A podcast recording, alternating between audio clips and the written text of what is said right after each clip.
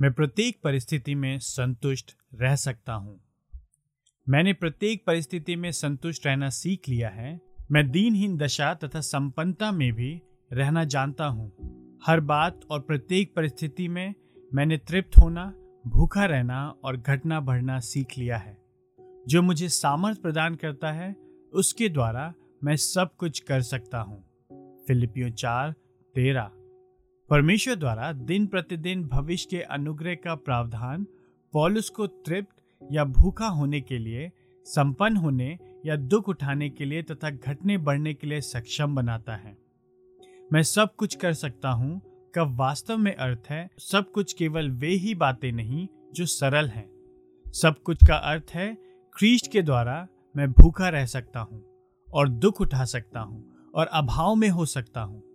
यह बात फिलिपियो चार उन्नीस की अद्भुत प्रतिज्ञा को उसकी उचित ज्योति में रखती है। मेरा परमेश्वर भी अपने उस धन के अनुसार जो महिमा सहित ख्रीस्ट यीशु में है, तुम्हारी प्रत्येक आवश्यकता पूरी करेगा। फिलिपियो चार, ग्यारह और बारह को ध्यान में रखते हुए, तुम्हारी प्रत्येक आवश्यकता का क्या अर्थ है?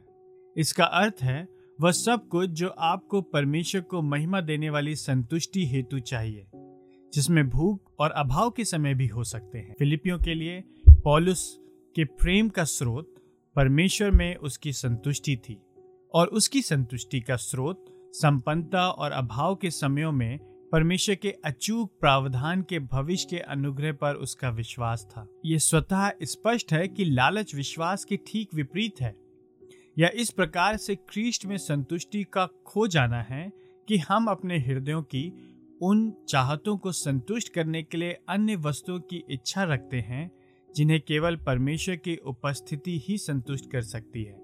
इसमें कोई संदेह नहीं है कि लालच के विरुद्ध युद्ध परमेश्वर की इस प्रतिज्ञा की वह प्रत्येक परिस्थिति में हमारे लिए पर्याप्त है, पर अविश्वास करने के विरुद्ध युद्ध है। यह इब्रानियों तेरह पाँच में बहुत स्पष्ट है।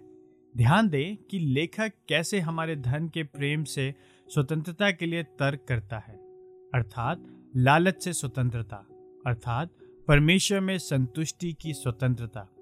तुम्हारा जीवन धन लोलुपता से मुक्त हो।